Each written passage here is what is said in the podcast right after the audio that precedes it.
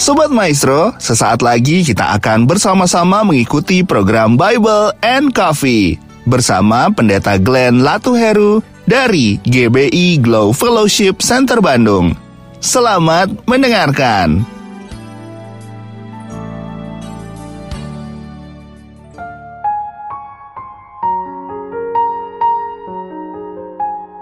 Shalom saudara yang dikasih dalam Tuhan, puji Tuhan. Hari ini kembali lagi saya menyapa setiap umat Tuhan Di mana pun Bapak Ibu Saudara berada melalui program Bible and Coffee. Saudara dikasih dalam Tuhan melalui program ini Saya rindu mengajak setiap umat Tuhan Untuk kembali merenungkan firman Tuhan. Karena kita percaya hidup kita tidak ditentukan oleh apa yang terjadi di hadapan kita. Hidup kita tidak ditentukan oleh apa kata orang tentang kita. Tapi hidup kita ditentukan oleh apa yang menjadi kebenaran firman Tuhan dalam kehidupan kita. Itu sebabnya Tuhan Yesus bilang bahwa orang yang mendengarkan firman Tuhan dan melakukannya diumpamakan seperti orang yang mendirikan rumahnya di atas batu karang yang kuat sehingga ketika ada banjir, ada badai, ada angin ribut rumah itu tetap berdiri kokoh. Kenapa? Karena dasarnya adalah firman, dasarnya kuat sehingga apa pun yang terjadi dalam hidup kita, baik badai hidup kita, pergumulan, masalah, rancangan-rancangan orang yang menjatuhkan kita, tidak akan pernah menggagalkan rancangan Allah dalam hidup kita. Kenapa?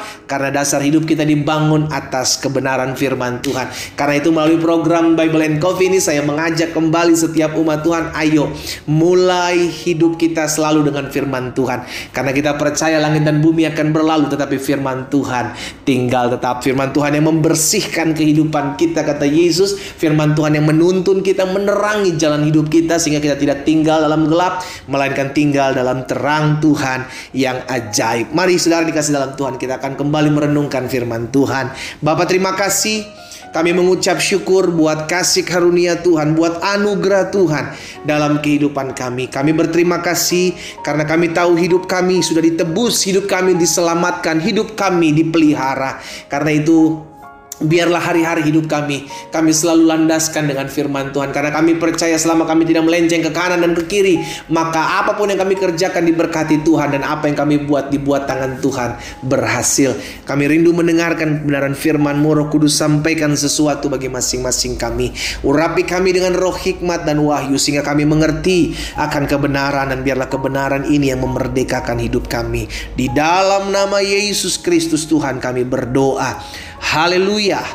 Amin, amin. Puji Tuhan. Saudara dikasih dalam Tuhan. Pemasmur pernah mengatakan seperti ini dalam Mazmur 32 ayat 1 dan ayatnya yang kedua. Dari Daud, nyanyian pengajaran.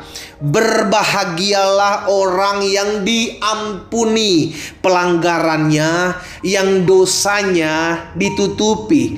Jadi Daud menyadari betul orang yang berbahagia bukanlah orang yang memiliki segala sesuatu. Orang yang berbahagia bukanlah orang yang memiliki kedudukan yang tinggi, orang memiliki pangkat yang tinggi, orang yang memiliki rumah yang besar. No, orang yang berbahagia Daud katakan adalah orang yang diampuni pelanggaran yang dosanya ditutupi. Bahkan ayat yang kedua, berbahagialah manusia yang kesalahannya tidak diperhitungkan Tuhan dan yang tidak berjiwa penipu. Saudara yang dikasih dalam Tuhan, hari ini kita diingatkan satu kebenaran firman Tuhan bahwa orang yang berbahagia bukanlah orang yang hanya memiliki sesuatu yang bisa dinikmati, sesuatu yang bisa dihargai oleh orang lain yang notabene adalah harta benda, iya kan? Tapi Alkitab mengatakan, pemazmur Daud mengatakan orang yang berbahagia adalah orang yang sudah diampuni dosanya, orang yang sudah diampuni pelanggarannya, orang yang kesalahannya tidak diperhitungkan oleh Tuhan. Siapa? Saudara dan saya. Berarti kita ini adalah orang-orang yang berbahagia. Sama-sama bilang sama saya, saya adalah orang yang berbahagia.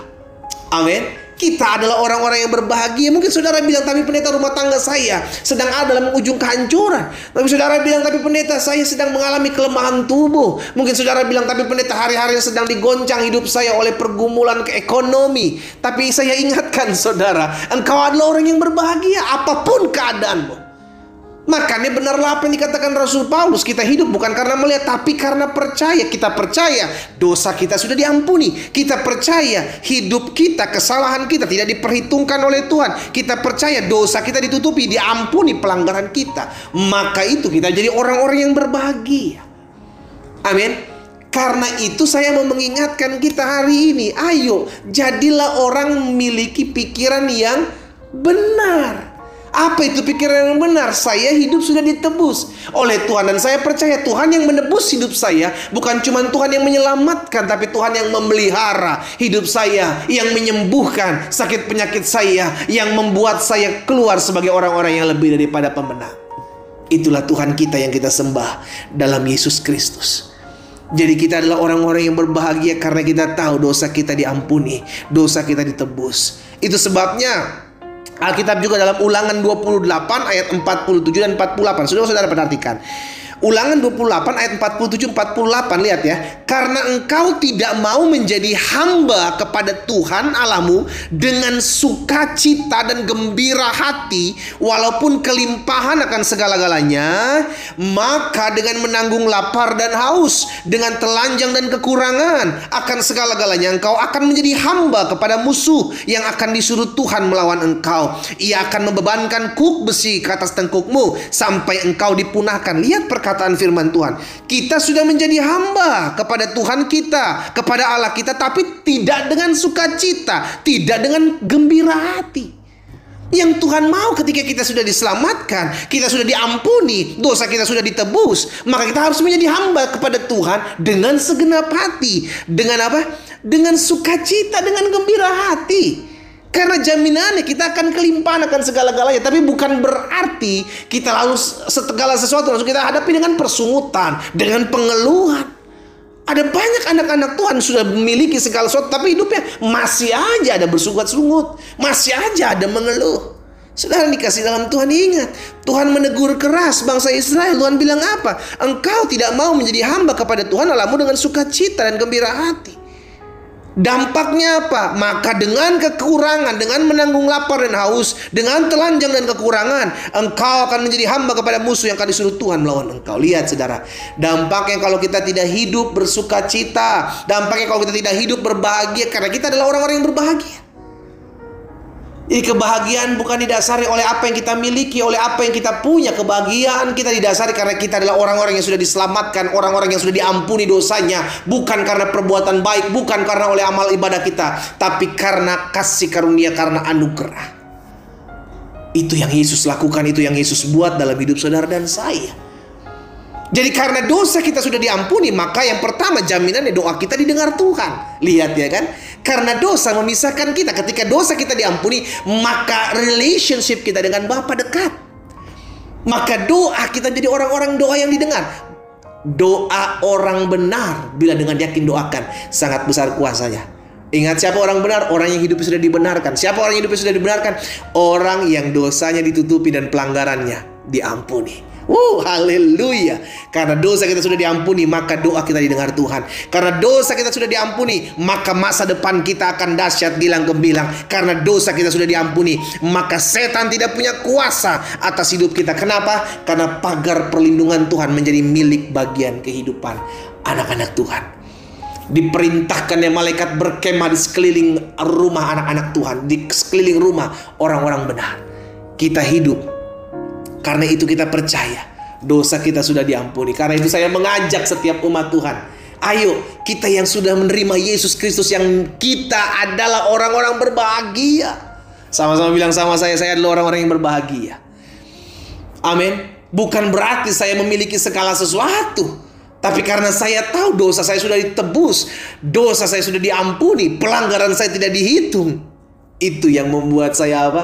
Jadi orang-orang yang berbahagia. Wow, hari ini kita mau memutuskan untuk selalu berbahagia karena kita tahu Tuhan menyuruh kita untuk selalu hidup berbahagia, untuk selalu hidup apa? bersuka cita dan gembira hati karena kita sudah diselamatkan. Kita berdoa, Tuhan Yesus terima kasih karena Engkau sudah menyelamatkan kami. Sehingga dosa kami tidak diperhitungkan, dosa kami ditutup, pelanggaran kami diampuni, kesalahan kami tidak diperhitungkan Tuhan. Karena kasih karunia, karena anugerah Tuhan kami diselamatkan. Tuhan Yesus terima kasih. Hamba berdoa buat setiap umat Tuhan yang hari-hari ini sedang jauh dari Tuhan. Hamba ucapkan berkat di dalam nama Yesus biar Roh Kudus menjamah. Ingatkan kami juga buat setiap anak-anak Tuhan bahwa kami adalah orang-orang yang berbahagia, orang-orang yang bersuka cita, orang-orang yang gembira hati. Karena kami tahu kami adalah orang-orang yang sudah ditebus dan diselamatkan oleh kasih karunia dan anugerah Tuhan. Amba berdoa buat setiap umatmu ya Allah. Di dalam nama Tuhan Yesus kami berdoa. Haleluya. Amin.